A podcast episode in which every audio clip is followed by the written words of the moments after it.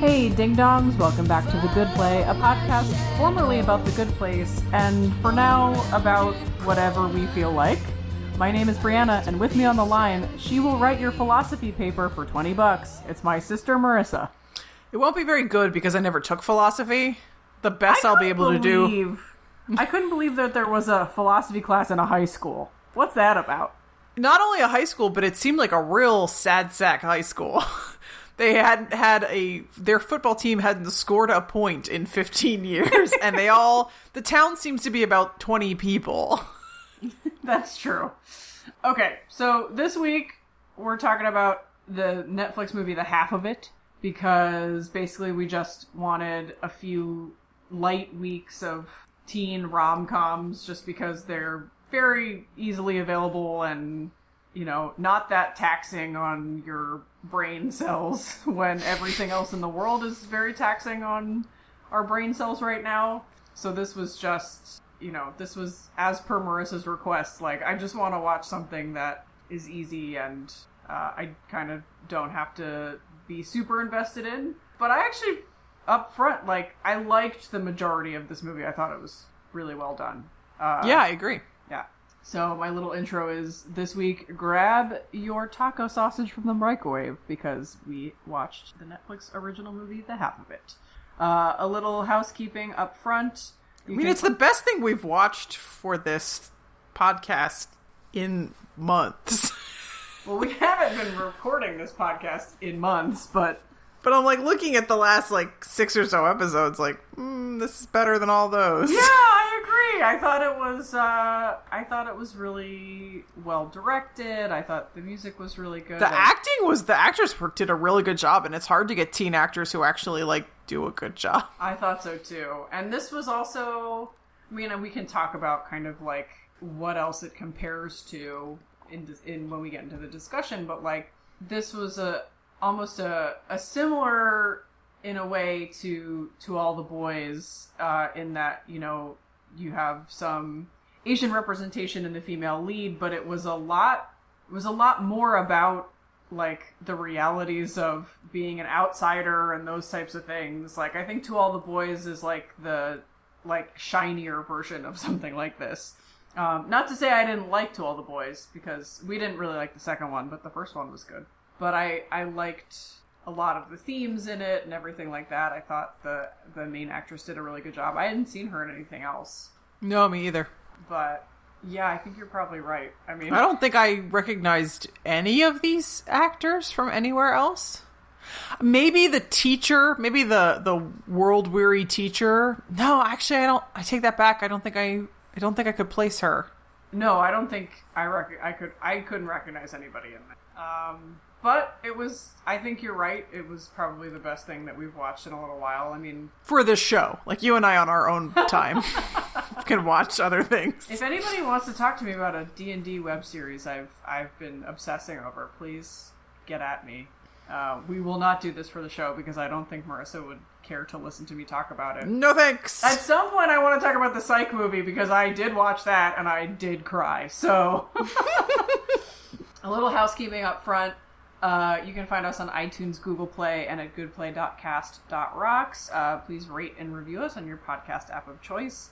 You can follow and like us on Facebook. We have a group called The Good Play. Twitter, we are at The Good Play Pod, and you can send us an email at the good play pod at gmail dot com. I also want to just give a little shout out. Uh, the bloopers for season four of The Good Place were released today.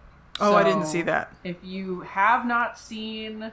the bloopers for the fourth season, find them. Maybe we can retweet them. They're a lot of fun. There's also, like, a lot of scenes of people, like, hugging and saying, like, thank you for great season, like, great four seasons. And it's, you know, poignant and funny and all of the things that we miss every day.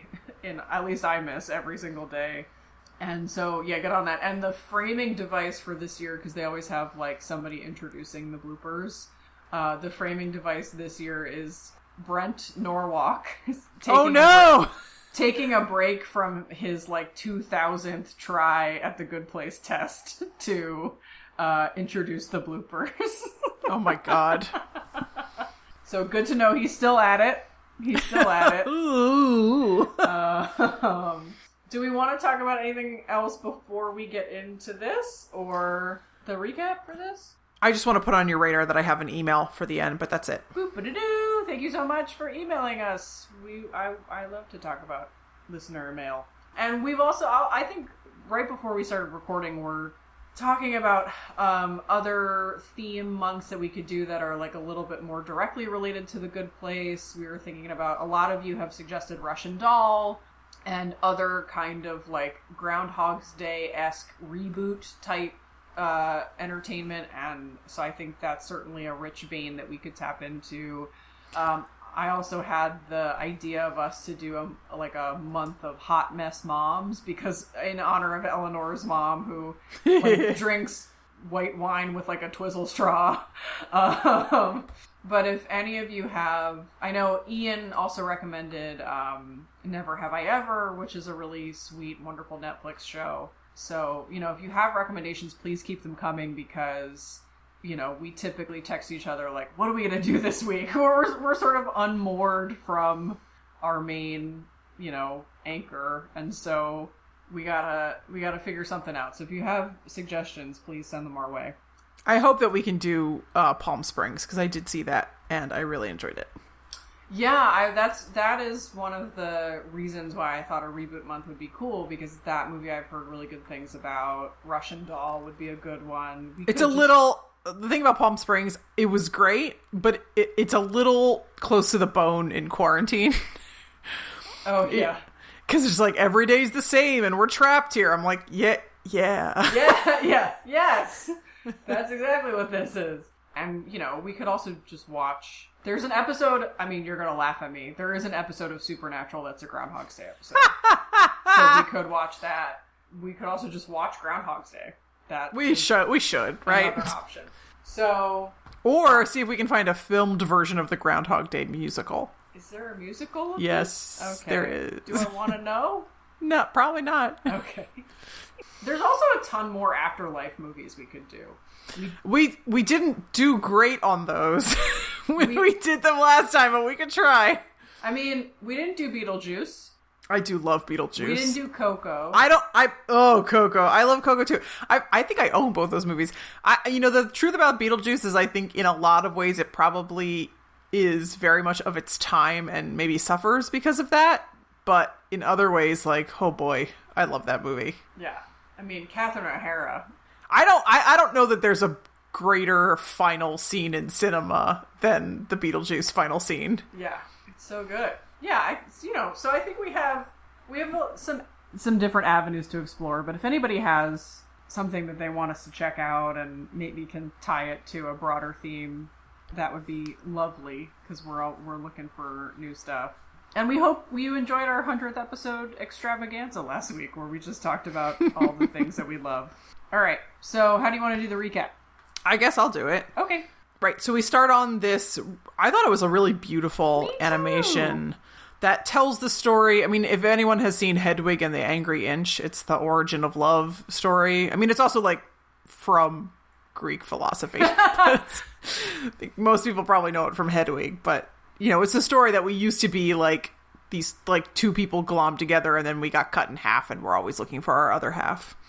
But Ellie Chu is the main character. She's sort of doing doing this narration, and then she's like, but the Greeks never went to high school, and it's like, everything is meaningless here. But she's she's in the middle of writing a paper, uh, you know, that she is going to sell, because that is her hustle.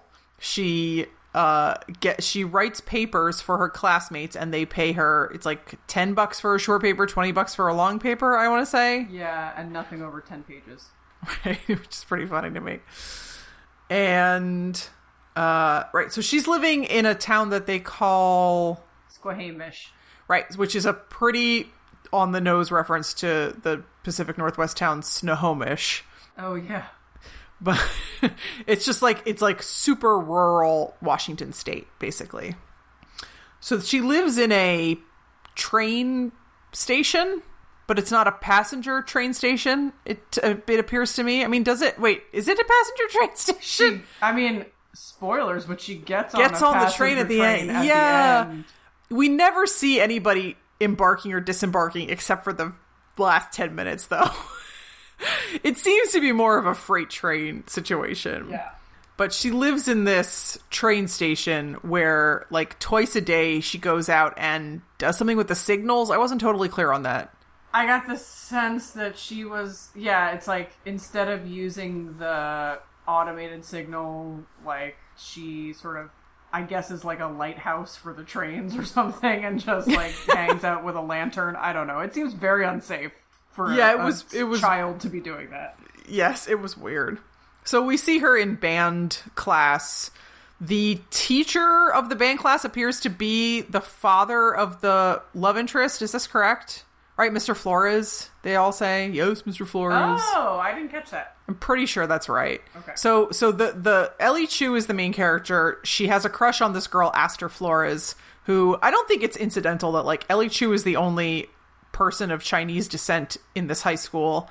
And yeah. Aster seems to be the only Latina person in this high school. Does that seem yes, correct to you? That does seem correct to me.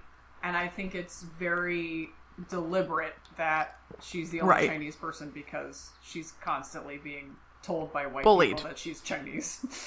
But I think it's also deliberate that the girl that she's has this fixation on is also not white.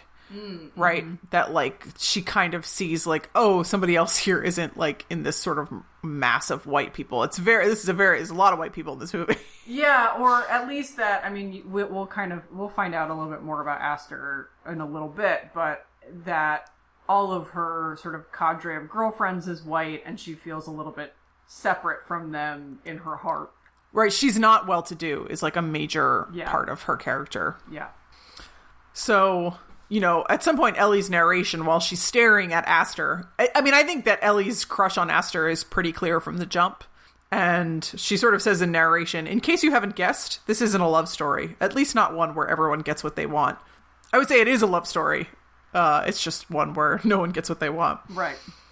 So we see another white boy who kind of looks like a lunkhead, and his name is Paul Munsky. And he's at football practice. He's at football practice. Thank you. There's a mandatory senior talent show that they're saying you better, you know, everybody needs to sign up for. I mean, you were saying it's crazy. It's like, I think a town this small, but there's probably like twenty kids in the graduating Why class. Have a talent show. It's probably a fundraiser or something. Okay, maybe. Maybe. It just seems really... That auditorium was full. I was going to say, it was packed. It was mostly packed with other students, but... Who knows? But it was it was very much like, everybody sign up for the talent show. It's mandatory. Like, very from the jump. And I was like, oh, wouldn't it have been kind of nicer if, like, she had wanted to sign up for the talent show, but she was too shy to do it, and then Paul kind of, like, encourages her, and then she signs up and does it, and kind of, you know, like, it's not this mandatory thing that she's got to put herself through, but whatever. Right. I have a couple script doctors, so we'll get there. In philosophy class, we see them talking about hell as other people, which is pretty great. I was definitely like, hey, T G P! That was our our pilot episode of this podcast, was hell as other people. We talked right. about that. So her teacher is like, I know that you're writing everybody's essays, and Ellie's like, why don't you turn me in? She's like, then I'd have to read the essays that they wrote. She is very checked out. She's like sixty years old. She's like Miss Wormwood from Calvin and Hobbes. She's just like not having anybody's ish at all. She was kind of a weird character to me. Yeah, but I, she was believable. I mean, like this... This tiny high school in the middle of nowhere, like this, you know, philosophy teacher just like probably thinks that everybody around her is an idiot.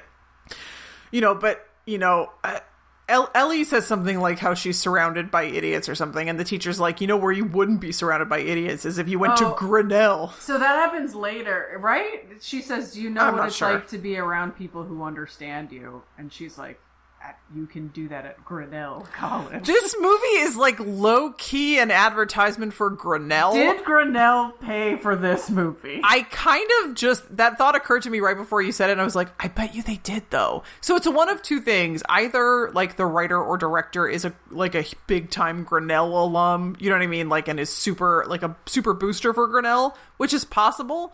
Or they shopped it around to a bunch of liberal arts colleges and said, who wants to pay us like twenty grand to have the protagonist go to Grinnell? I'll be honest, I had never heard of, I had, I Googled I had whether Grinnell. Grinnell College was a real place. um, I mean, it's in Iowa. It's true. It's not N- neither I you nor I. Yeah. Mom said that, you know, we kind of couldn't leave the Northeast, so for college. Yeah, she was definitely not paying for plane tickets. Yeah. So if only we had lived on the train tracks, then we would have been able to get there in no time. Yeah, this movie is an advertisement for Grinnell. I mean, it's not like you could go to college. It's like Grinnell. You could right. go to Grinnell. It's the only place you could go. And Ellie's like, no, I'm going to the University of Washington. I have like a full ride or whatever, and I can live at home, which that doesn't strike me as correct. Um, I mean, not if she's going to go to the main campus in Seattle. She can't live in Squamish slash Snohomish. I mean, they ha- they probably have satellite campuses. Yeah. The way that, like, Penn State does. Right. And she's like, it's what's happening. Yeah. So we see Ellie rides her bike everywhere, and we see Munsky, the lunkhead from, who was at football practice, sort of like chase her down. This poor and, guy's always running. I texted you this. Are, are you like concerned it. about the actor? Just this actor. I wonder how much of his his uh, audition was just like, how fast can you run and for how long? Like, just up a hill. Just a lot of running, this kid. How many takes do they have to do of these scenes where he's got to run after her? It happens. That's a like, legit question. I mean, yeah. especially some of them are framed very precisely. Yeah. And I can imagine, like, oh, it was like a second too soon. Like, oh my God. I, it's not a role that I would want to play, but hey. So Munsky chases Ellie down on her bike. And he says, like, I, you know, I'm in love with Aster Flores and I need you to, like, help me write a letter. And, you know, he says he'll, well, because initially she says, like, you know, I, I, this is how much I charge for papers. And so he knows, like, writing things for money is a thing that she does. And he says that he will pay her. And she's like, no, leave me alone. But then at home, she uh, asks her dad, like, did you call the power company? Because the power starts flickering. And she's like, did you call the power company? And he's like, they're talking in Mandarin and there's subtitles. Which I and really the dad, liked. I liked I did too. And the dad is like, I, you know, I don't like calling the power company because they say they can't understand my accent. And she's like, did you try? And he's like, we're watching a movie. Be quiet, basically. Yeah. He always says, shh, best part. When we learn later that her mom was like super into the best part of things, which like, so am I. Like her mom and I have something in common. We never get a name for the mom. No, we don't. So like now Ellie has to deal with the fact that her power is about to be shut off. So she's like running around school on hold with the power company on her cell phone. So like another thing, like just to step back for a second, like this movie actually portrays like eighteen in economic crisis, which most of these movies want nothing to do with, right? Yeah, if teens are point. broke, they're like middle class teen broke, you know, where it's like, I don't have money to go to the pizza parlor or like, I can't fix up my junker car. But like, they're fine. They have power and heat and food and clothes and all that stuff. And this is actually a teen who is like dealing with the real life consequences of seriously not having enough money. Not having enough money and also kind of having to be, I mean, I've heard that this is, obviously we don't have firsthand experience with this in our family, but um, I've heard that this is a pretty common experience for like first generation kids. Yeah, so so we find out later she was born in China. But that's right. Came over when she was five, so, but she's basically a first generation American kid, you know, sort of translating for her parent. Uh, in these situations because he's sort of, you know, I we get the sense that he's sort of just lost in his grief for his wife, but also that... And um, also for, like, the career that he can't have. Right, exactly. That, you know, he had a lot of hope that his career would progress, but, you know, because his English, uh, his accent is, is not as... Comprehensible. English, yeah, or his English is not as good... Like, he watches these old movies to learn English, and, it, like, we just get the sense, too, that she's had to take up a lot of the household responsibilities. She's stepping kind of into the role of an adult, even though she's, you know, fifteen, sixteen. So, but I agree with you. I mean, I think a lot, like, you know, when we watch To All the Boys, like, their house is gorgeous. They go on that, like, ski trip. Like, they don't, those kids don't really want for anything. In the even, that... even teen movies that have, like, a range of economic sort of outlooks for the kids don't usually have the teen whose power is going to be shut off. Yeah. That's a, that's a, that's an entirely different level. Yeah. So she's like trying to get a hold of someone at the power company. At some point she bumps into Aster and they have like a conversation, which appears to be the first conversation they've had. Turns out Aster's dad is both the music teacher and he's also like a deacon at the church. I want to say it's, it seems to be a Catholic church. Do you agree with me on that? There's like a confession booth and all that. I mean, I, I guess it's... it could be Episcopalian. I don't know. Uh-oh. Oh no. It's the worst. It's the worst thing for us trying to identify. Where is regular Jesus? That's where I need to know. This is, I mean, we can say for sure that this is not the Let It Snow, uh, like Unitarian Universalist right. nativity scene type of church. No, it was Catholic or Episcopalian. There was a confession booth. Uh, her father, her father preaches there, so he's either like a deacon in the Catholic Church or he's a priest in the Episcopal Church or something like that. So I guess the dad has a couple jobs, and and that's not actually that hard to believe because they do have they also have their own money problems, although they're not as severe as Ellie's. So the power company tells Ellie on the phone, like, you have to pay us fifty dollars or we're going to shut your power off. So then she goes to Munsky and she's like, I'll write your letter for fifty dollars. And he's like, cool, okay. Even though, like, he's also, I mean, like, he's very working class.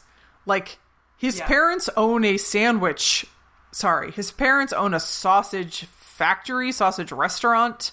And, like, he works all the time. Like, you always see him, like, he's in the apron. He's, like, taking out the garbage. He's working in the back. Like, he's yeah. not this. It seems like this town has a lot of, like, like stupid privileged kids. And he is not among them. Yeah, he, he is like lives across working. the street from Ellie on right. the train tracks, like on the other side of the train tracks. Right. Um, and they are not in the like affluent part of town. No, uh, no, no. And yeah, you're right. It is. I mean, he says at one point that he has savings, but like, how much could that actually be?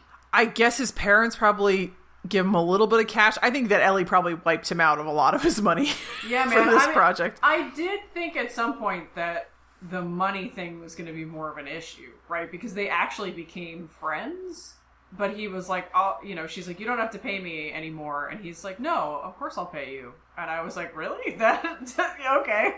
Um, but anyway, yeah. So yeah, fifty bucks for this letter. And right. then... So she's watching a Wim Wenders movie that night with her dad, and there's some, like, romantic dialogue, and she kind of puts that into the letter, and and he sends it to her, and then Aster writes back to say, like, I like Wim Wenders too, but I wouldn't have plagiarized him. And Ellie's, like, excited, like, oh, she's challenging us, whereas Munsky's like, oh, like, this is bad, and Ellie's like, no, no, no, no, like, I got it. Like, it's like, for Ellie, it's like a game of wits with maybe the only other person at her high school that is in- intellectually at her level. Mm-hmm. And so, yeah, I mean, they write back and forth. We're already twenty-five minutes into this episode. They, they, they, they write back and forth a lot. And that's actually these very sort of like romantic, sweet, uh, highbrow letters. And at one point, Ellie sets up, again, Ellie's, you know, operating under the guise of Paul. Very Cyrano de Bergerac. Yes, exactly. She sets up like this wall that is, and she basically has them take turns doing graffiti. Uh, and it's really, because like Aster was into art, but now she's not doing painting anymore. And so they are, they're like taking turns graffitiing until like the guy who owns the wall, like comes out and is like, hey, you kids. Yeah. So I, I think this bears going into a little bit more just because it sort of has a bearing on the ending and, and stuff like that. But Aster explains in one of her letters that, um, you know, she had a painting teacher who said, like, the difference between a good painting and a great painting is five strokes, but, like, which five strokes? And do you go really bold and, you know, maybe mess up your pretty good painting, but then you never know if you could have had a great painting. And I'm like, I've t- taken a lot of painting classes. I've never gotten that advice, like, I don't, you know, but I think it was supposed to be more about, like, you know, it, it's very, very thinly veiled, like, I don't know how to take risks. I'm afraid of taking risks. So instead of Aster... She's dating, like, the popular rich boy at the right, school. Right. Like, so instead of Aster saying, like, oh, I really leaned into that, and now I'm this, you know, like, she's all that-esque, like, performance artist, you know, she's gone the opposite way, and she's given up painting, and it sounds like she's... She longs for something outside of Squamish in a way that, like, so does Ellie. But Ellie feels really, I think, pretty bad about the fact that she longs for something outside of Squamish because she feels kind of like she needs to take care of her dad. And I think... So, so that's all, you know, this... Her setting up the wall for the two of them is this kind of really cute little love letter kind of back and forth between the two of them. So at some point, Paul gets tired of the written letters that he doesn't get to read, by the way. he, she, Ellie gives him the letter sealed. So he just has to send it without knowing what she's saying. So he's getting impatient with this, and he just texts her. And, and it's, you have in the notes, uh, Aster at the, at the moment she gets the text is watching her uh, boyfriend drive through the mud. Is this a thing? Mudding is absolutely a thing. I am sorry to tell you. What? Is happening to you, Pacific Northwest? It's more than just the Pacific Northwest. I think uh, the McElroy brothers have talked about mudding in uh, West Virginia being a thing. Oh, yeah. It's not good. Rural America. It's something yes. I know nothing about. We're not real Americans. That's the problem. No. So, uh, Ellie kind of salvages his... He sends this horrible text with all these emoji. And then she's like, she takes the phone and she's like, oh, my little sister got my phone. Like, can we take this to a more secure p- platform? And she gives Aster her username on, it's supposed to be like Whisper, basically. Ghost chat. Ghost chat. What's her? Uh, uh, Smith Cameron? Yeah, or something like that. I didn't get it. I didn't get it either. But then Aster's username is Diego Rivera. That was... It's a gender swapped. It's Diego Rivero.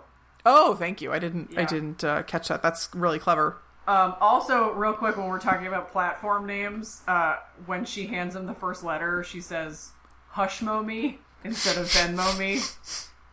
That was pretty funny. I'm like, I, I like the idea that they... college, but you didn't get Venmo. That's exactly what I was going to say. I like the idea that they went to Grinnell and said, pay up, we'll, we'll mention Grinnell, but Venmo was like, yeah, we don't, we don't want any part of that. Maybe Venmo was like, we don't want to be associated with academic dishonesty, which, like, come on, Venmo. People are paying their drug dealers through you. Come me a break. Uh, can I tell a very quick Venmo story? Okay. It's incredibly quick. I used to, one of my offices where I worked uh, a while back, there were a group of young ladies who would, uh, they work really closely together. They would, like, get lunch orders together and kind of have these, like, working lunches. And one of them, you have to, like, write something in the memo line for Venmo. And so one day somebody was going out for Cuban food, and so she wrote Cuba, like, Cuban in the in the uh, line, like the memo line, to send this money for her like sand her Cuban sandwich.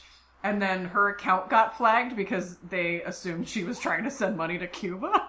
Oh, yeah. Anyway, huh. anyway, yeah. So hush, momi, some some Cuban sandwiches. Get back to. So right, so they they. arrange for a date, and Ellie tries to prep Paul, but he really bombs because he's a lunkhead. Like, she's an intellectual and he's a lunkhead. That's that's how it is.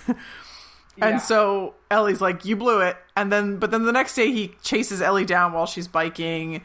And as, as this is exchange is happening where she's like, no, you blew it. Like, the same thing that always happens to her happens to her, which is that the rich popular boys drive past her and yell, like, choo, chugga, chugga, choo, choo, because her last name is Chu, and people are hilarious and racist.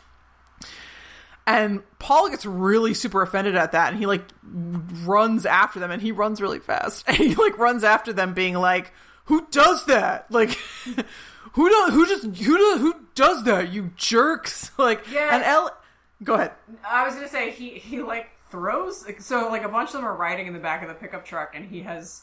picked up a like a rock or something and like throws it at them, but basically says, like, you know, like his version of, he doesn't say this exactly, but basically like, pick on someone your own size, like, don't, you know, like, how about you say that to me, kind of thing, because right, you know, It's kind of amazing to me that they picked on her while she was being trailed by a football player, but whatever. So this is the moment where Ellie realizes, like, Paul is a lunkhead, but he's a sweet lunkhead. He's got a heart of gold. He does. He doesn't mean, he doesn't wish any will, ill will on anybody. And he just is a lunkhead in love with a woman who's way too smart for him. And Ellie kind of takes pity on him, and she sets up another, she she makes excuses for why another day can't happen soon, so she sets up another day for three weeks, and they've got to do, like, a sports training montage. We're gonna have a montage. Right. But it's a, it's actually a brain training montage. Yeah. Where they, she sort of tries to teach him how to have, like, a conversation, and, you know, movies, and books, and art, and whatever.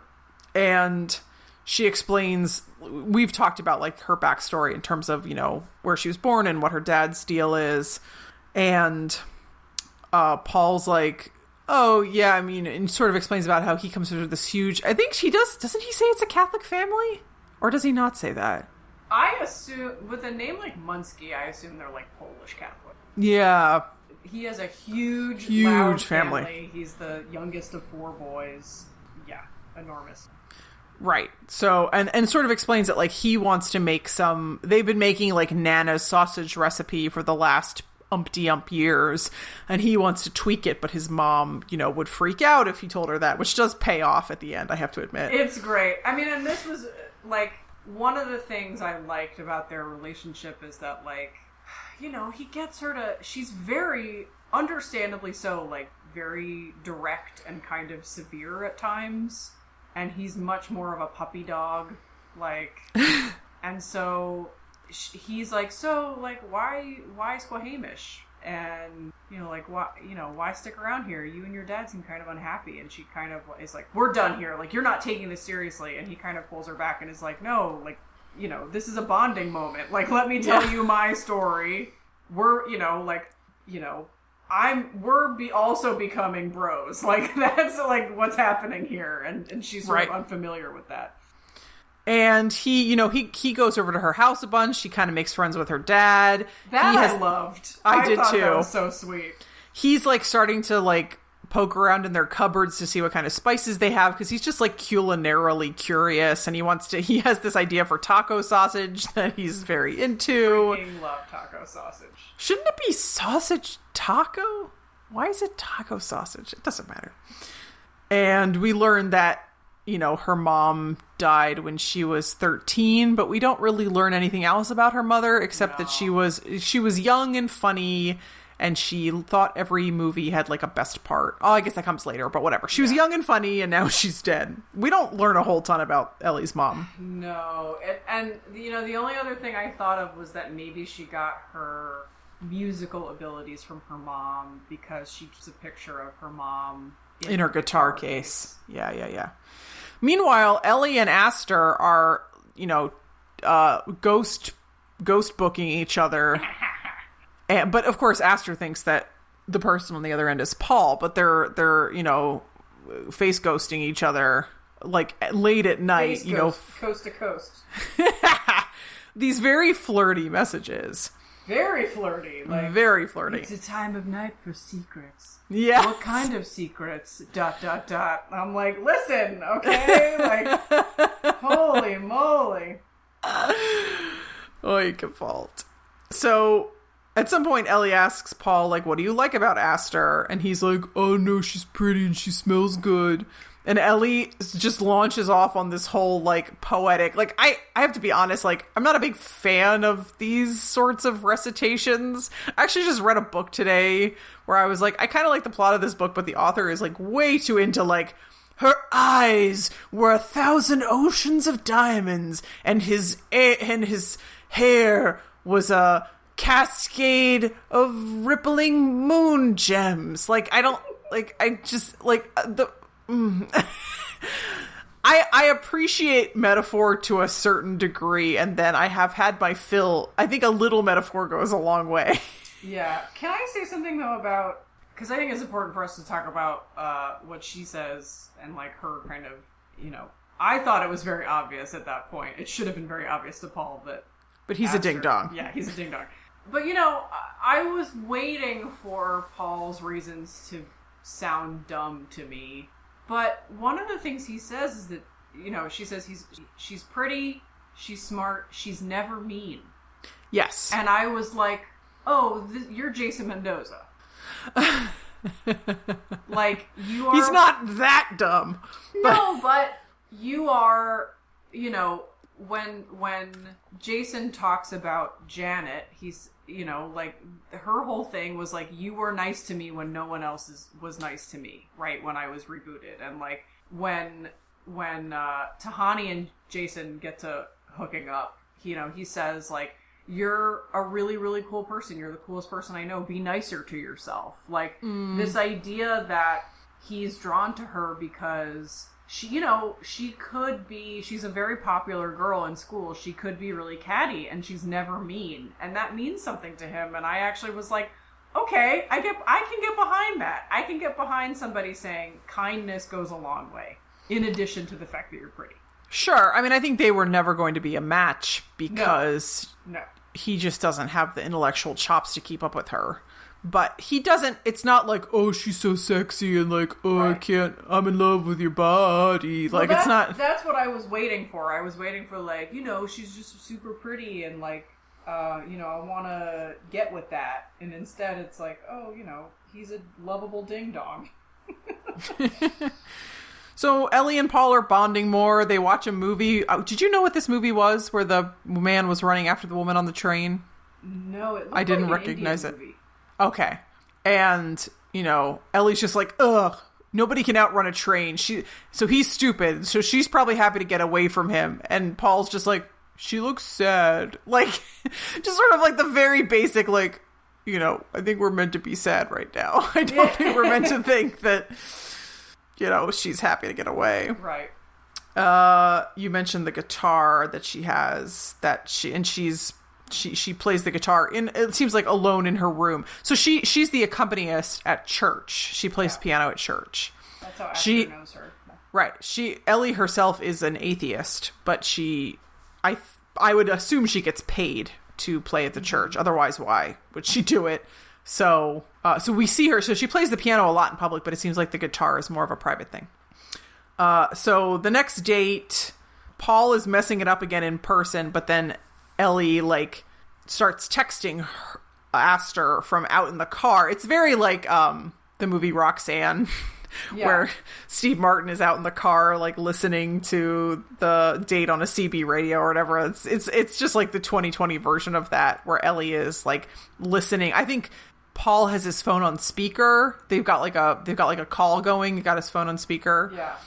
So she can hear everything that's happening, and she knows that he's, like, bombing this. So he's, she starts texting Aster, pretending to be Paul again. And then, and then, you know, then it's like flirty chatting where, she, you know, Ellie's just like, oh, I just get nervous being around you and whatever, like, trying to cover for the fact that Paul is such a ding dong. And then Paul, you know, Paul feels really left out, which understandable because he has no idea what's happening. She should have set it up. Well, whatever. So he sort of says, like, out, like, this goes on for like a few minutes. And then he just sort of is like, I don't want to just be friends, Aster. And Aster's like, wait, what? Like, because they're in the middle of texting, but then he says it out loud. And all the stuff that Ellie had said about Aster, like about how her hair smells like a thousand diamonds of the ocean or whatever, like, Paul just starts regurgitating all that stuff up, like, all messed up, or like, your eyes smell like five ocean diamonds or whatever. Yeah. You have, you have a million voices coming in the ocean, or like, yeah. Just... So Ellie kind of leaves him to it, and they, she finds out the next day that they kissed, and Ellie is like, how did you know to do that? And Paul is kind of like, oh, I don't know, like, she just kind of get a, gets a look on her face and tries to imitate the look and does a terrible job, which is pretty funny. Can I say, I loved this scene for a very particular line. Because he's he's in, like, a... They're in a thrift store together because she's picking out a senior recital outfit. and Or a, a mandatory uh, recital outfit. And he's like, you know, guess who didn't blow it on their date? number eighty-six, Paul Munsky. And then he's like, and... It's so funny. eighty-six is the number in food service we're used to cancel something. I, I wondered if that was um, oh, intentional. Maybe, maybe. And then he goes, and his side girl's gonna rock it at the senior recital. And I, I had a moment where I was like, this is true, like, bro. Like, he's so excited for her in this very, like, pure, non-sexual way. And I love the fact that he... he calls her his side girl. I thought that was very cute. It was really cute. And he helps her pick out clothes. He's like, oh, I've got sisters. Like, that doesn't look good for you. Like, I'll pick something out better. And he does. Yeah. So, so at the senior recital, a bunch of the jackass uh, popular rich boys um, cut a string on the piano. So every time she tries to play a particular note, it goes badly. So, like, right before her is, like, the super popular boy yeah. who is Aster's boyfriend. His name is Trig, and I have to wonder if it's a that's... Sarah Palin reference. Yes, yes, yes. It's yes, totally a Sarah yes, Palin yes, reference. Yes, yes. Okay, great. So she's, like, tries to play her song, but she can't get past this broken string, which I don't blame her. So then Paul steals a guitar from another kid. Go, Paul. Yeah. And it gives it to her. And he's like, play your song. Because he's heard her from a... Because he lives so close to her. He's heard her practicing the guitar, you know, by herself in her room. Yeah.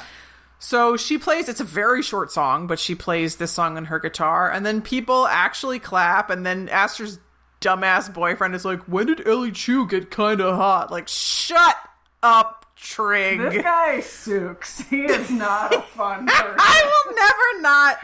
laugh when you say zooks.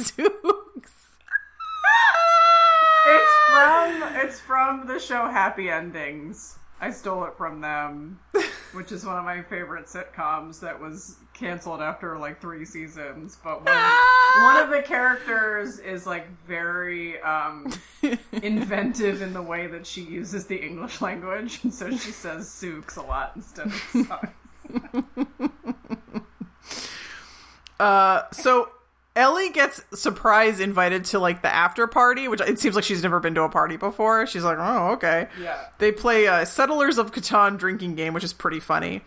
She gets drunk and like vomits or whatever, so Paul Paul like can tell that she's at her limit, and he takes her back to his house and puts her to bed.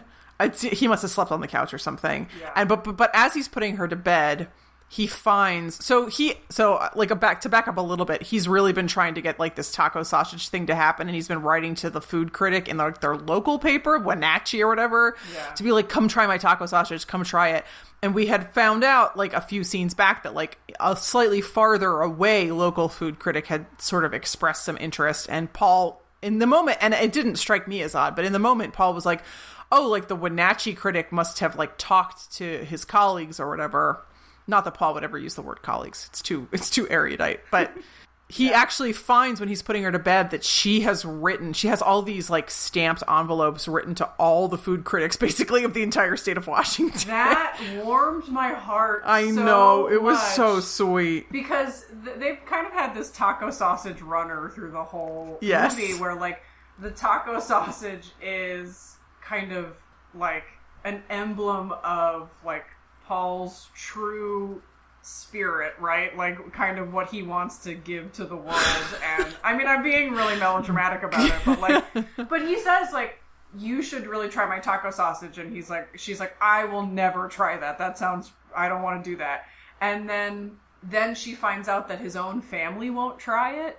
Mm-hmm. And then he there's a really quick scene where he makes taco sausage for Ellie and her dad and kind of presents it with this like big goof, goofy grin on his face, and she tries it and she doesn't hate it. And there's also and, and the dad is kind of like, yeah, I'm into this. Yeah. And um and also when Ellie is telling Paul about her mom, you know, She, he's like, well, she sounds cool. I bet she would try the taco sausage. Like, you know, like he's so, always on his taco sausage grind. So, so to see that Ellie is like doing this kind of separately from this whole Aster thing just for him is like very, very sweet. Yes. So Ellie wakes up in Paul's bed, having very little memory of how she got there. And then she hears Paul's mom being like, "Oh, Aster, it's nice to see you. Well, I'll just show you down to where Paul..." And and Ellie's like, "Oh, God." So she's like throwing her all thing, all of her things in a bag and like putting on her coat. And I was thinking like she was going to hide, but no, she's trying to make it look like she just showed up herself. Yeah. And Aster's like, "Hey," and Ellie's like, "Hey, I just dropped off some books. Like, he's so super into you that he wanted to do extra reading to impress you." And that seems to like put some... a glow into Aster's heart. And uh, Ellie's just like, "Yep, he's just super into you anyway, so it's, it's cool how super into you he is, because this isn't weird. I'm just in his bedroom by myself, but he's super into you." Yeah. And Aster's actually dropping off a painting she made, and Ellie kind of can't help herself. Like, she can't just play dumb. Like, she takes the painting and she's actually critiquing it, and she's like, "Oh, I like this, like, lonely stroke in the corner." Very bold. Like, very, girl, right. You're not being very discreet here. Yeah, exactly. So Aster's like, "Hey, let me uh, come with you home, like to the train station," because Ellie has to go and like do the signal thing in the train station or whatever. Mm-hmm. And then Aster, like, I think helps her do it, right? Doesn't she like hold the lantern or something? Yeah, she like wants to try it out. And she's like, "This is so cool." And Ellie's Ellie's like, "Yeah, uh, twice a day for my whole life. Yeah. Like, it's not that cool." So then Aster's like, "Hey, come with me to my favorite secret spot." And it's like a hot spring okay. where she like... I'm sorry, Brianna, why don't you take it from here since you had a lot of issues with no, this? I, you can... I I had a very strong reaction just now. You can talk about it. We can... We can no, it's it fine. Discussion. Go ahead. There's not much to say about the... What was this? What was it about? I, I don't... I don't fully know. I think my reaction to it is that I was just very confused by Aster as a kid. That's very fair. And so this felt... Like, is she supposed to be bisexual, but she's repressing it? Is or... she, is she supposed to be gay and she's repressing it? Oh, interesting. I, I and I thought for sure that this would be the time when Aster says, "Okay, here's what I thought." She shows Ellie the painting, and the and Ellie basically uses like the same exact words that Paul Paul in quotes used right. when they were talking about painting. And I thought that Aster was like had put it together and was going to kind of get Ellie alone and be like, "You're the one writing me, aren't you?" And then like kiss her or something. Mm, that would have been interesting. I mean, especially because like some of the like going on a physical date, but then texting while you're at the date, like that's, that's behavior that should raise your eyebrow.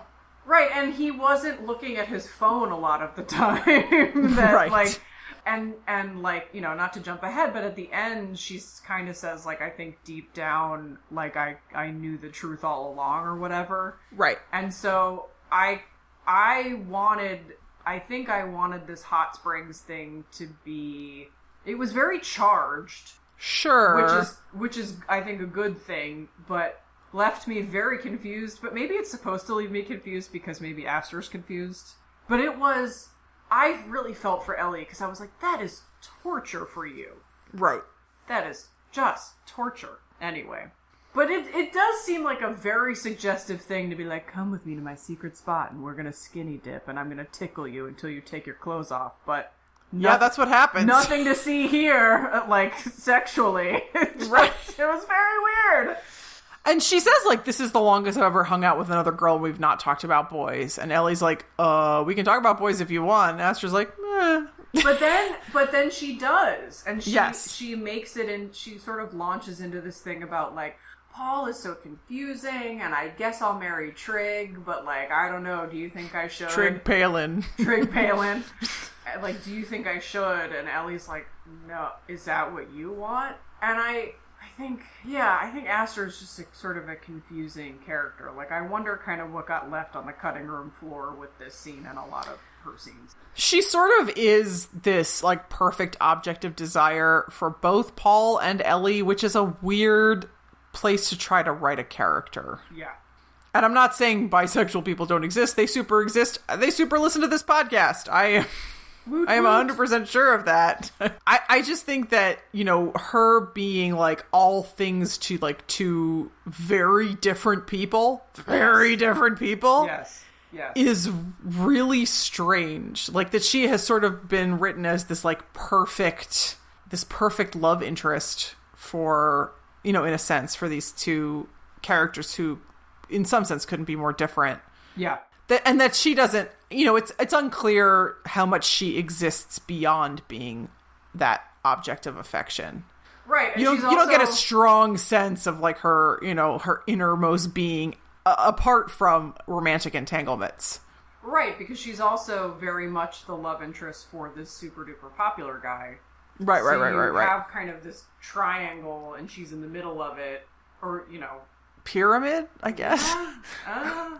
parallelogram, and she's, you know, I think you're right, and I also think that it's not that we see that she and Paul, I mean, she and Paul I think are intellectually incompatible, but she doesn't blow him off, she she pursues him at the same time that she's dating this other guy. And she talks about feeling safe while she's, like, physically with him. Right. You know, that's a big thing, a big especially for young girls. Right. And so, yeah, I mean, I think this... But then, of course, she's the the way that she talks, you know, she's like, Paul's confusing because when I'm with him physically, I feel very safe. But then he writes these things to me that feel very not safe. And I thought that was her sort of coded, like, you know, I have these desires that I don't know what to do with. And, mm. you know, that sort of thing. But, yeah, it was just very confusing. And, and I don't know. It.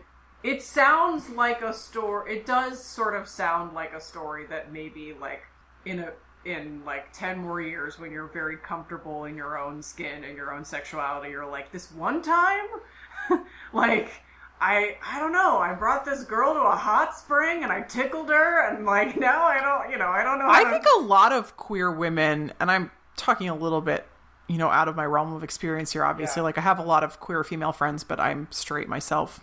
I think a lot of queer women come to an understanding of their sexuality a little bit later. Yeah. And it often is kind of looking back and being like, oh, I thought that I was just obsessed with that girl because I wanted to be like her, you know, but in actuality, yeah. you know, I had uh, romantic feelings for her, but like I didn't understand them as such in the moment. Yeah. Listen, I gotta say, like, I'm straight too, but if a girl who looked like that took me to a hot spring, I would be like, maybe I'm not? I don't know. Let's put me down as hetero-flexible. Do you have that yes, on the survey? Yes. Where is that on the rainbow? You know, you just have a little sliver for me. That's the in, that's the indigo, I think. um, yeah, and the but the music here was also very good. Yeah, Chicago. Yeah, yeah. Now it's in my head. Thank you. So and and and Aster Aster finds out that Ellie is an atheist, and but then and so when she finds Paul later, sort of the first thing she asks him is like, do you believe in God? He's like, yeah, of course I do. She's like, oh yeah, of course, of course, but like obviously thinking about Ellie. Yeah. Also, um, Paul and Ellie's dad are cooking together while Ellie is at the hot spring. Yeah, they're bros. It's yeah, nice. Very cute. So Ellie comes to a football game. It seems like this is the first time she's at a football game, and he actually scores a point, which a is a, well sure thank you I mean you there's other ways to score points in football, but yes, he does. Yeah, he experienced six points, but he so completes a touchdown. Thank you, I know that. Okay. But he completes a touchdown, and it's the first time that that high school has scored in football in the last fifteen years, which seems crazy to me. Uh, it sounds crazy, except when you remember that, like, I was in marching band, you know, all four years, as were you, and our high school football team did not win a single game while I was in. Is that true? At least... But they scored points sometimes. Yeah. Oh, maybe it was my freshman year we didn't win a single game. I would I believe know, that. I we don't didn't. know if it was all four years, but it was definitely my freshman year we didn't win a single game. Somebody gorgle that. So, like, he's, like, running off this high of being, like, now he's, like, the school sort of, like, hero for scoring a point. After the game, Ellie is at the vending machine, don't worry about it, and she's, like, got her arms full of vending machine stuff, and then Paul comes over, and Ellie is just sort of like, yeah, good job, man, like, I got all this stuff from the, and then he tries to kiss her, as Aster walks in, and Ellie's like, what the F, y'all? Like, he's she's, like, dropping all her stuff, being like, I do not want to be kid. What? And this then I have As- a problem with, but we can talk about it in discussion. So I- as Aster walks in, Ellie immediately, like, sees her and is like, Aster, this isn't what it looks like. Like, this is not, like, there's nothing between us. And don't, and, and Paul sort of, like, puts the pieces together. Finally! That Yeah, he, he's a ding-dong, y'all. That he couldn't figure that out earlier, but what ifs. That Ellie... And then Aster runs away, but Paul is like, oh my god, I'm such an idiot. Like, you... And Ellie's like, uh... And Paul's like, it's a sin. And then he kind of runs away. And it's bad. That one hurt. That yes. One really, that one really hurt that he could be homo... Not, he's not xenophobic. He's just lightly homophobic. That's not yeah. light, though, to tell someone they're going to hell. So everybody is, sad, like... True, Aster is sad, and Ellie is sad. Sad old montage of like sad montage. Ellie's dad is sad because he doesn't have taco sausages anymore. Pretty sad. At some point, Paul starts to soften up and Googles something about being gay. How do you know if, if you're gay? Yeah. Right, and then he like doesn't sufficiently cover his tracks, so his mom sees that he is looking at a page called "How Do You Know If You're Gay." Which comes up, and I only mentioned it because it's yeah. it just pays off so amazingly at yeah, the end. Yeah, yeah, yeah. So Paul goes and sees Ellie's dad to he's, do. He's working. He's making a delivery of okay. meat. And Ellie's dad is like, "Did you and Ellie break up?" And Paul's like, "Oh, we were never together." And and Ellie's dad gives a speech in Mandarin, which I like. It was beautiful. The speech was beautiful, but I was like, I don't know what Paul is supposed to be absorbing of this. No, I mean, yeah, so he says Ellie seems really sad, and Paul, you kind of get the sense, has done his own soul searching, and it's like, you don't really see what's going on with Ellie, like, you don't really see her, and then, yeah, her dad gives this really beautiful speech, and then in broken English, you know, the speech is about how... When her mom died, yeah, her that mom she had died. to take over the all so much responsibility. And then, at the end, in broken English, he says... Have you ever loved someone so much you don't want them to change? Mm-hmm. And it's very poignant. Not a good, um, not a good position to be in as a parent. I'll tell you that right Yeah, now. For sure. Kids are nothing but change. That's pretty much the only constant. Yeah. So now we're at Easter Sunday services. Y'all at... buckle up. This is by far the most buck wild scene in this movie. So Trig Palin and... It's canonically, it's canonically Trig Palin. I love it. Trig Palin is giving the, uh, he's supposed to be giving like the benediction or whatever. And it's Aster, First Corinthians. It's supposed to be First Corinthians. Yeah. And uh, Aster's in the, obviously in the audience because her father's a deacon or whatever. And Paul is there because his family is religious, which is why he sort of said the things about love being a or Ellie being a sinner. And Ellie's up accompanying up in the balcony. So we've got all of our major players in one place. And Trig starts off like, love is patient, love is kind, love is awesome. Aster, will you marry me? Right? Uh-huh. And Aster's like, yeah, I guess. Which, like, um... I'm gonna, I, I don't think, even in rural, backwater, whatever, I don't think people are getting engaged. I could be wrong. I don't think people are getting engaged their senior year. Certainly, uh, my, my reference here would be Twilight, which also occurs in rural Washington state. And when Bella got married, uh, just out of high school, it was kind of a scandal. I, you know too much about Twilight. Hey! But so Aster's like, yeah, I guess I'll marry you. And then Ellie jumps up and is like, no. It's and then very it just, The Graduate. It's, it's, I don't know what the, this scene is very strange. I agree. She, she starts off like love isn't, and then Paul jumps in and how love isn't pretending. And, and wouldn't it be terrible if you had to pretend to be someone else your whole life? And I don't want to be the guy who stops loving someone for loving the way they want to love. Great.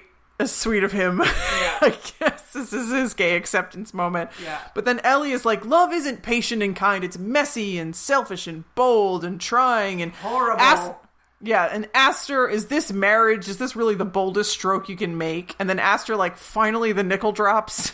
Good job. Once again, where has everybody been? She walks up to Paul, slaps him, and then walks out of the church, which is amazing. And then this is the payoff for a few of the things we've been setting up. It's yeah. amazing. So Paul's... So the church is in an uproar. Yeah, everyone's yelling at each Everyone's other. standing up yelling. Paul's mom turns to him and says, if you're gay, mommy still loves you. And Paul goes, I'm not gay, mom. And she goes, thank God. And he goes, I want to change our sausage recipe, though. Are you insane? And she starts, like, hitting him with her pocketbook. Yes, like... That's the sin worse than being gay is... Trying to change Nana's recipe. recipe. And then the philosophy teacher is there. She might as well have like a Mai Tai in her hand. Yeah, she's right. like, that's some divine intervention. And I'm like, what? Who are you? When Ellie gets home, her dad is making a ton of food. And she's like, why are you making so much food? And he says, you know, this is for your trip to Grinnell. Uh, we And he says, we didn't come here so you could be like me. We came here so you could be like your mom. Uh We don't know what her mom did. That no. she she Ellie does say like, you don't mean dead though, and her dad's like, yeah, hopefully not. No, but like, yeah, we have no idea like what the mom was like. Was the mom like a what? What? Yeah, I mean, was the mom really well integrated into American society or something? No, I mean, I think it's just you know, I want you to be able to reach farther than Squamish, right? Like, I don't want to crush. Yeah, but we don't have any evidence that her mom did that. Right. No, that's... So I mean, it's confusing. Probably didn't get a chance to. Yeah. So we're now at the point where Ellie is getting ready to leave for Grinnell. Grinnell. Grinnell College. How much money did you pay? Did it seem like a good idea at the time right before coronavirus destroyed higher education? Grinnell, if you're a questioning queer student, come to rural Iowa. I'm sure Grinnell is perfectly liberal. So we're getting ready for Ellie to go uh, off to Grinnell. Grinnell. she she bikes over to see Aster, and she's like, how, how have you been? And Aster's like, I've been busy making pieces for her art school portfolio, and you're laughing at her because you had an art school portfolio. Girl, yes, I did. And it was not just four pieces I whipped up over the summer. I mean, she had taken painting classes in the past, so maybe she could yeah. use those. That's true. But she was like, I'm, I'm working on four new pieces for my portfolio for art school. And I'm like, okay. Okay. Simmer down. So Ellie's like, I'm sorry, I didn't mean to hurt you. And Aster says, oh, I kind of knew deep down. And then you have this in quotes. I will read it verbatim. I don't know about this, guys. I don't know either. For what it's worth, it's not like the thought never crossed my mind if things were different or I was different. What does that mean? I don't... It's like... What it's, does that mean? It's almost... It's almost coming out as bi, I would say. It's it's kind of, it's like halfway there, right? Because it, it's like, if things were different or I was different, which I take to mean like, okay, if things were different, meaning that they weren't, she wasn't the daughter of like this super churchy father. Yes. They weren't out in rural. So if they were like living in San Francisco, that would be things were different maybe, or I was different. Maybe she was, maybe meaning she was more willing to rock the boat, or you could read it as I was different, like I like if I weren't straight. Exactly. That's how I mean. That to me was uh, that's how I read it. Was like if things like it's not like I it never crossed my mind, but I. Which is why I took you to a hot springs and took my clothes off. Which I will never understand if this is the tr- if the if the reading of this is, you know, if I were different, meaning like if I weren't straight, but. I think this is just an they they made I think you're correct about Aster as a character that you know we never although we never see her like we never see her and Paul the dissolution of that relationship. It it kind of is understood, I guess, that when she slaps him in the middle of a church it's uh, over. Yeah, that is true. But we never see them have a conversation afterwards like, hey, I'm, you know, we never see Paul say to her like, I'm really sorry, I just you know, I really cared about you and I wanted to get closer to you and I thought this was a good way to do that and yeah. yeah and I'm not, like, it's very clear that, like, we're not a match and also, like, I really care about Ellie so I'm gonna, like, step away from this, right? Like... Although he has, I mean, he kissed Ellie, So it's not clear that he does have this sort of undying flame for Aster. I don't know. That kiss I had a real problem with. Hmm, okay. Um, I kind of saw it coming a mile away. I did. I mean, I don't have a problem with the fact that they kiss, but I think the setup of it was a little... Um, but there's another confusing kiss in this scene, too. I kind of like this.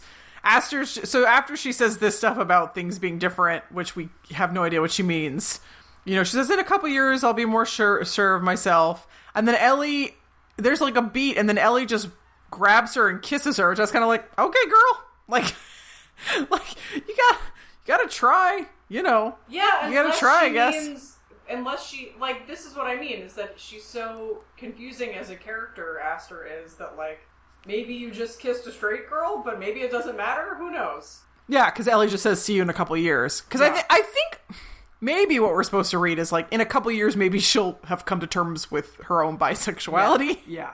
yeah maybe. Yeah, yeah, yeah, yeah, yeah. Although, like, it's all very sort of like, oh, it's open to interpretation. Like, whatever you think or whatever. And it's like, I, I would, I think I would have preferred it if she were clearly...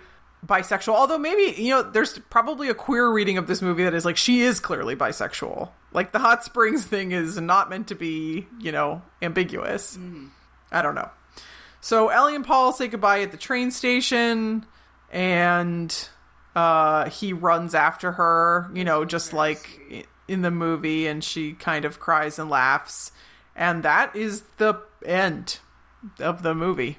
So yeah, nobody gets what they want, just like she warned in the voiceover at the beginning. Although Ellie gets what she wants in terms of, like, leaving this town. Somehow going from Washington State to Iowa on a train, a, a journey that I think would take conservatively eighteen days. She's on the Oregon Trail. Yeah, basically in reverse. Yeah. Yeah. Nobody gets what they want, but she got a friendship out of it. Yeah, and she got somebody, I mean, like, one of the nice things about Paul is that he, like, has actually bonded with Ellie's dad, and he says to her as she's leaving, like, I'll look after him. Yeah. You know, because he's all alone now, but he's going to stop in and make sure that he's, like, you know, taking care of himself, taking care of the train station. Like, he's not just going to be, like, completely unmoored from all human contact. Yeah, and also at the end we see, like, her dad is back in the booth using the automatic signals. So it's kind of like, oh, okay, now I see, like, I have to step up for you so that you don't have to, like, worry about handling everything yourself. Like, who's going to handle this when I'm gone kind of thing. But yeah, like, you know, Paul... And, and Paul also does say that, like, because of the write-ups they've been getting locally, like, the shop's a lot busier, and he's trying out a bunch of new recipes, and, you know, like... He has, he still has these dreams of, like, having his own place one day. So, like, he's staying in Squamish, but the, hopefully, like, he will have a, he won't have as small a footprint as, like, the rest of his family has had. Mm. Um, so that's sort of the hope there. Aster's going to go to art school. Uh, let me tell you something. If you are confused bisexual, uh, art school is the place for you. Art school is the place for you. Yeah. Man, big shout out to all of our bisexual yeah. listeners. Yes. Big shout out. It was bisexual b- bisexual visibility day, I think, was relatively recent or something like that. Oh, no. There was a... Oh, God. There was a recent study about how bisexual men are actually real. Oh, I saw that. I thought that, I thought that was a satire. Because nope. I was like, really? This is news? Yep. Okay. There are more bisexual people than there are, you know, gay people. But we as a culture are like... So that's actually... that's actually an argument for making Aster more clearly bisexual, I would say. That, like, bisexuality, like, barely exists in media, which is crazy. That it's crazy that gay and lesbian characters are... Gay and lesbian characters are so much more... Uh, better represented than bisexual characters, given that there are so many more bisexual people in real life. Like, and, you know, props to Eleanor Shellstrop. Yes. Our, our bisexual of, of The Good Place. But, like, it would have been nice if this movie had, like, put in some explicitly bisexual representation of Aster kind of being just a little more overt about, like, you know, I could feel this way. You know, I do... really like boys, but also I like you, and but I just can't. I mean, it, someone would have to write dialogue that didn't suck because I'm not a screenwriter. Right. But like, it would be nice for Aster to be like twenty percent more clearly bisexual. Yeah.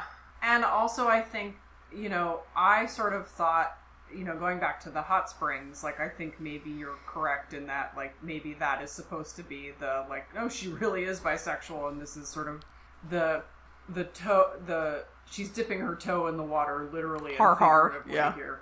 But I also thought that, like, I was like, oh, maybe she is queer in some way, and we are gonna get a scene where she and her dad have, like, an open confrontation about it. Mm. Um, the way that, you know, like, she seems to have no problem, like, lying to her parents about where she is. She, They're super strict, so yeah. th- that's not uncommon for kids who are raised by super strict parents. And I thought about, like, the daughter from Footloose, right? Like, you and I have talked about the fact that, like, we kind of side with John Lithgow. But anyway, the, you know, the daughter from Footloose has this really moving confrontation with her father in church, where she basically says, like, Um, dancing is great. Yeah, or like you, you you are trying to work through your grief by controlling me and controlling everyone in this town, and that's not how this works. And then Diane Wiest, the the Empress Diane Wiest, comes in and is like, "You're gonna lose your daughter if you don't like loosen up a little bit." And I sort of was like, "Oh, if she's the." Because this movie does sort of dip into a lot of different archetypes. It's Cyrano de Bergerac. It's also, you know, Variety had a, you know, I don't have to read the whole thing, but it's sort of like, it, it's of the Clueless tradition because it's got these classic romance tropes and it puts them in a high school. There's John Hughes a little bit. There's sort of this, like, because there's a pecking order in the school, this, that, and the other. So, like, you know, I, I thought of Say Anything because of this, like, lunkhead guy going after this, like, really high-performing, really pretty girl. And, but I also thought of, because her father uh, is this religious figure in the community, I thought of Footloose. And I was like, wouldn't that be interesting if, if she, if he does a sermon about homosexuality and she kind of confronts him about it? I mean, nobody in this movie comes out. You're right. That- The, the, You're right. This is not a this is not a coming out movie. This is a movie of sort of sublimated queer romance uh, in a way that, look, I'm sure that it's it's strange. It's maybe strange for you and me a little bit to see this because, like, when I was in high school in the nineties, we had like a gay straight alliance, and it was fine to be in the gay straight alliance, right? And I'm not saying that gay kids weren't getting picked on, because there was definitely one uh gay guy that I knew in high school who definitely got picked on because he was like more like on the Jonathan from Queer Eye yeah. side of the spectrum, and it was an issue. But like, I mean, I think for you and me, we kind of see something like this and we're sort of like, ha- are we still doing this? Like, are we still? It would be one thing if Ellie's problem was that she felt she couldn't come out to her father, who, you know, is an immigrant, and certainly, you know, queer kids from immigrant families face a completely different set of challenges. Yeah. And I assume that Aster's family possibly are also immigrants because they speak Spanish at home. It's hard to know. Yeah. Um, so they sort of have this uniquely awkward position that they're in, but there's never any sense that there are any out gay people in this town, that like anybody could even think it was a possibility for anybody to be gay. Like, it doesn't seem to cross anybody's mind at all, ever. Yeah. And I mean, I mean the teacher finds a letter that she has written to Aster, and it doesn't lead to the teacher being like, hey, you know, like, do you have anything you want to talk about?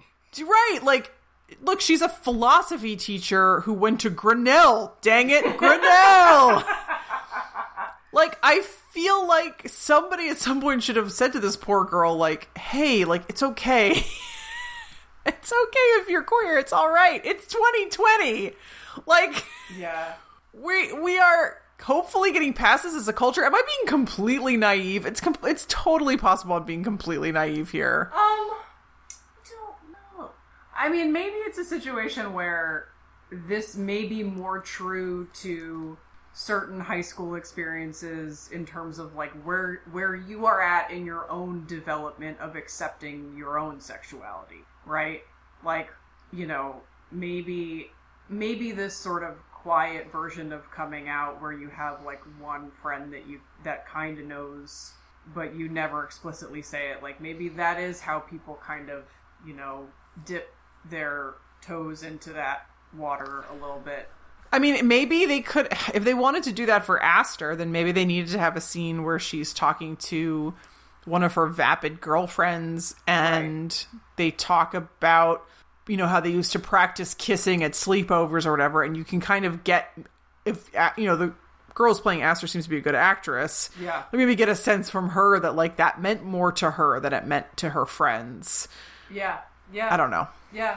I mean, and that's, you know, the other thing about, about, Paul and about Ellie is that aside from each other, they don't really have, you know, I guess the letters are supposed to be Ellie's outlet, but like Paul doesn't have another person that he talks to. Right. And so you don't get, you get like a slice, a tiny slice of his home life. He kind of becomes bros with Ellie's dad, but you know, the, the, I keep saying I have problems with that kiss that he gives her. In yeah, do you want to expound room. on that a little bit? Yeah, so it's not that I have necessarily a problem that he tried to kiss her, but I thought it came kind of out of nowhere because it didn't, it wasn't precipitated by something that I thought made sense, and the thing that I thought would have made more sense, I didn't think Aster really needed to be there, but I kind of understand narratively that, like, you needed a shorthand for, like, what's going on here and, like, how, you know, figuring that out. But so to your point that no one's out in this movie, you know, I,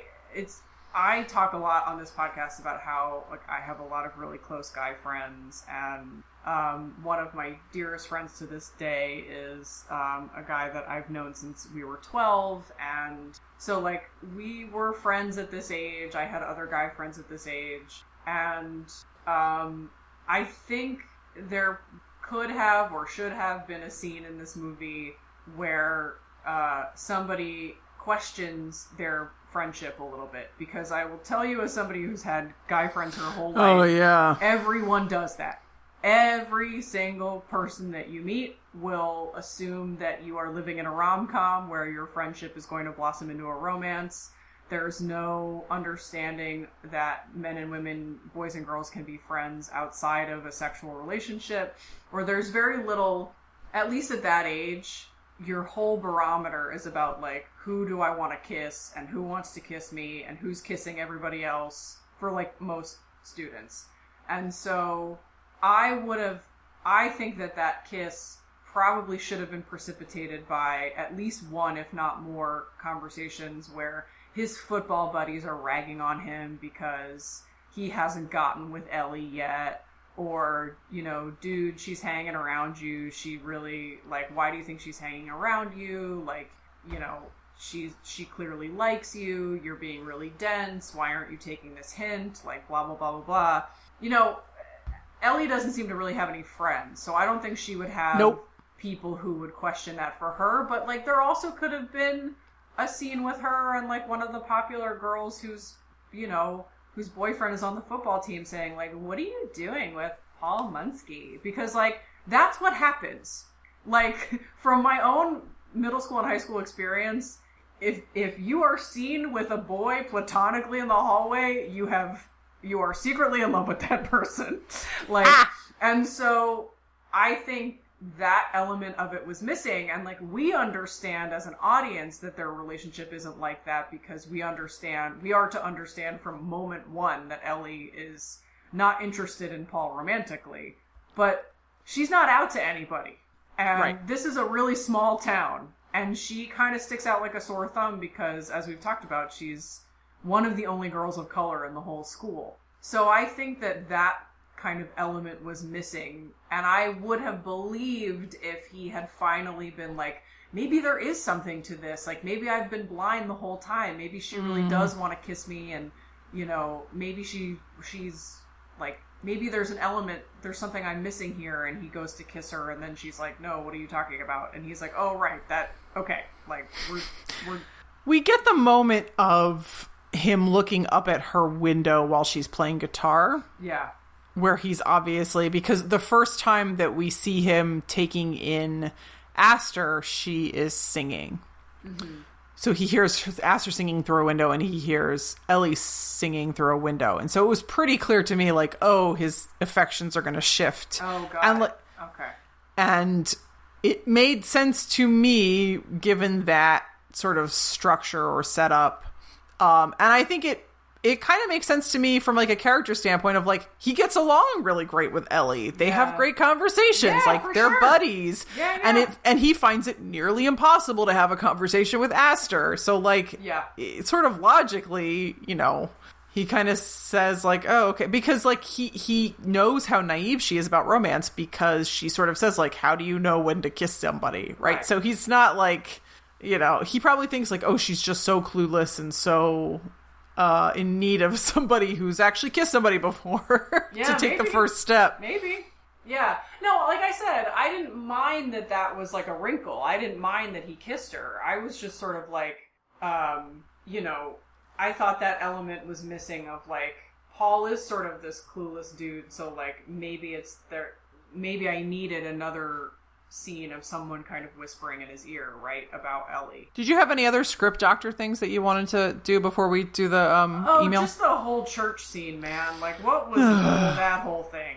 I don't know that there's any way to fix that. I would have, I would have, uh, I think you're right. I don't think anybody's getting engaged at that age. Um, and it just seems, it, it was just very messy. It was like a very messy scene. I don't know how I would have I think I would have scrapped that and gone with something a little quieter. But, you know, I don't know what else you could have done there. I mean, it was sort of nice to have Aster sort of publicly walk away from Trig Palin. Yeah, sure. I don't know how you achieve that otherwise, but yeah, it's it's messy and it feels it feels sort of rushed and hurried and convenient. Of like, oh, all the major players are sitting in the same room. Let's all... And for her to be like, no, love is messy. It's like, come on, man. And also, like, there's no house of worship where they're going to be like, yeah, except for a Quaker one where this is how it works. Yeah. In every other house of worship, they're just not going to let people just freelance from the audience. That's not how it works. Like, anyone want to take a stab at this whole sermon for today? Like, no. If someone stood up and started being like, love is about loving your lover and loving lovers love, someone else would be like, okay, thank you, thank you, thank you, thank you, thank you. And you can Usher sit down now. Would definitely come and, and yes. escort you out. Yes. Yeah, for sure. And I also kind of in that moment wanted Astrid to, because she says yes to Trig Palin. Uh, sort of. She kind of is like, yeah. At the beginning. And I sort of, I almost would have wanted her to be like, you know what? No. And then she can have a little bit more agency in that situation. Yeah, she's just sort of batted about like a leaf in the breeze. Yes, she kind of is. Like, and I think maybe maybe that is my overall note for the whole movie, which is I don't think, you know, this whole movie kind of revolves around Aster, but she herself is not a very clearly written character. And so I think that muddies the waters a bit for all the other character we get. Mm. Yes, I think that's a fine criticism to end on. Yeah. And also, now I will... why go to Iowa when Portland, which is a very, very queer-friendly city, is, like, much closer? I'm sorry, that's all I have to say. Yeah, that's a great question. Or, honestly, go to the University of Washington in Seattle. Yeah! An in-state school in Seattle. There's... U W is very big in Seattle. You know, they got their Huskies. Uh, T B T L, the podcast I listened to last week, well, one of the hosts went to the U W, so I'm very familiar with it. Because you're uh, friends with them, yes. Yes, I'm quote-unquote friends with them. Yeah, you like, there's certainly plenty of queer people in Seattle. Yeah! No, Grinnell paid for the rights to this movie, dang it. So, uh, listener Chris wrote in to say congrats on the Hun Ding Dongeth podcast episode. You ding dongs. He you would. Dongeth. He wanted to point out that the book that you recommended that I actually did check out from the library. I haven't read it though. Nice. I'm going to start it next. Um, it's made a. It's been made into a T B S show. What? Yeah, starring Dan- Daniel Radcliffe and Steve Buscemi as God. What? Yeah. So we might have to look into that. What? I didn't know this. Thank you for that piece of service journalism.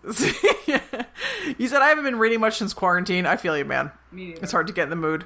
Um, yeah, Axiom's End by Lindsay Ellis just dropped. It's got really good reviews. She's a YouTube, uh, she's like a vlogger who does a lot of cultural criticism. She's really great. I like her, and the book's been really uh, gotten a lot of plaudits. Nice. Um, I like this. He says, I enjoy listening to the podcast because, well, I know you, and it feels like talking to friends, as Marissa mentioned in the beginning, but without the stress of actually talking, or worse, video chatting with friends.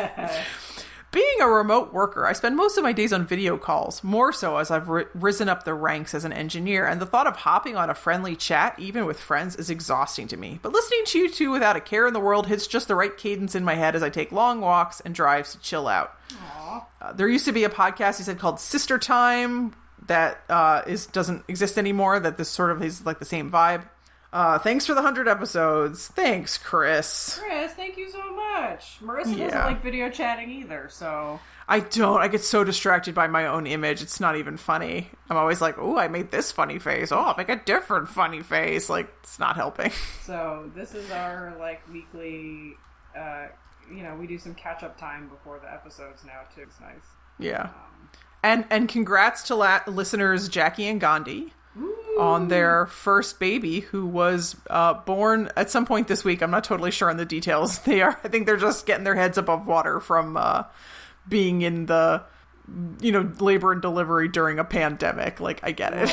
But hopefully they'll hear this at some point and they will know, you know, that all of us here at The Good Play wish them uh, all the best with their new bundle of poop.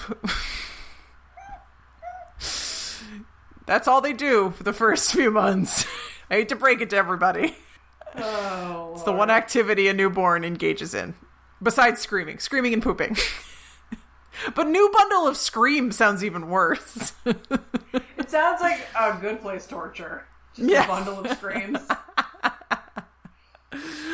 Uh, do you have anything else? Um, just that the woman who directed this movie um, also... wrote and directed a, a, a lesbian romance, a Chinese immigrant lesbian romance six, uh, sixteen years ago called Saving Face. Oh. Mm. Uh, it takes place in New York City, and um, it's... Not at Grinnell? Not at Grinnell. Oh! um, but it, it looks kind of interesting. It's this, like, you know, it looks like a first-generation daughter... Um, sort of struggling to come out to her mom, but then her mom, I guess, is a single mom and gets pregnant again, and so they have to, like, kind of navigate that together. You know, it it looks kind of neat, so I might check that out, too. So if anybody's interested in more uh, queer immigrant stories, that might be one to check out. She did not go to Grinnell. She went to Stanford. Okay. So I, I really think Netflix solicited money from Grinnell. That's I, my working theory. Yes, I one hundred percent agree. uh, okay, you know... Uh... you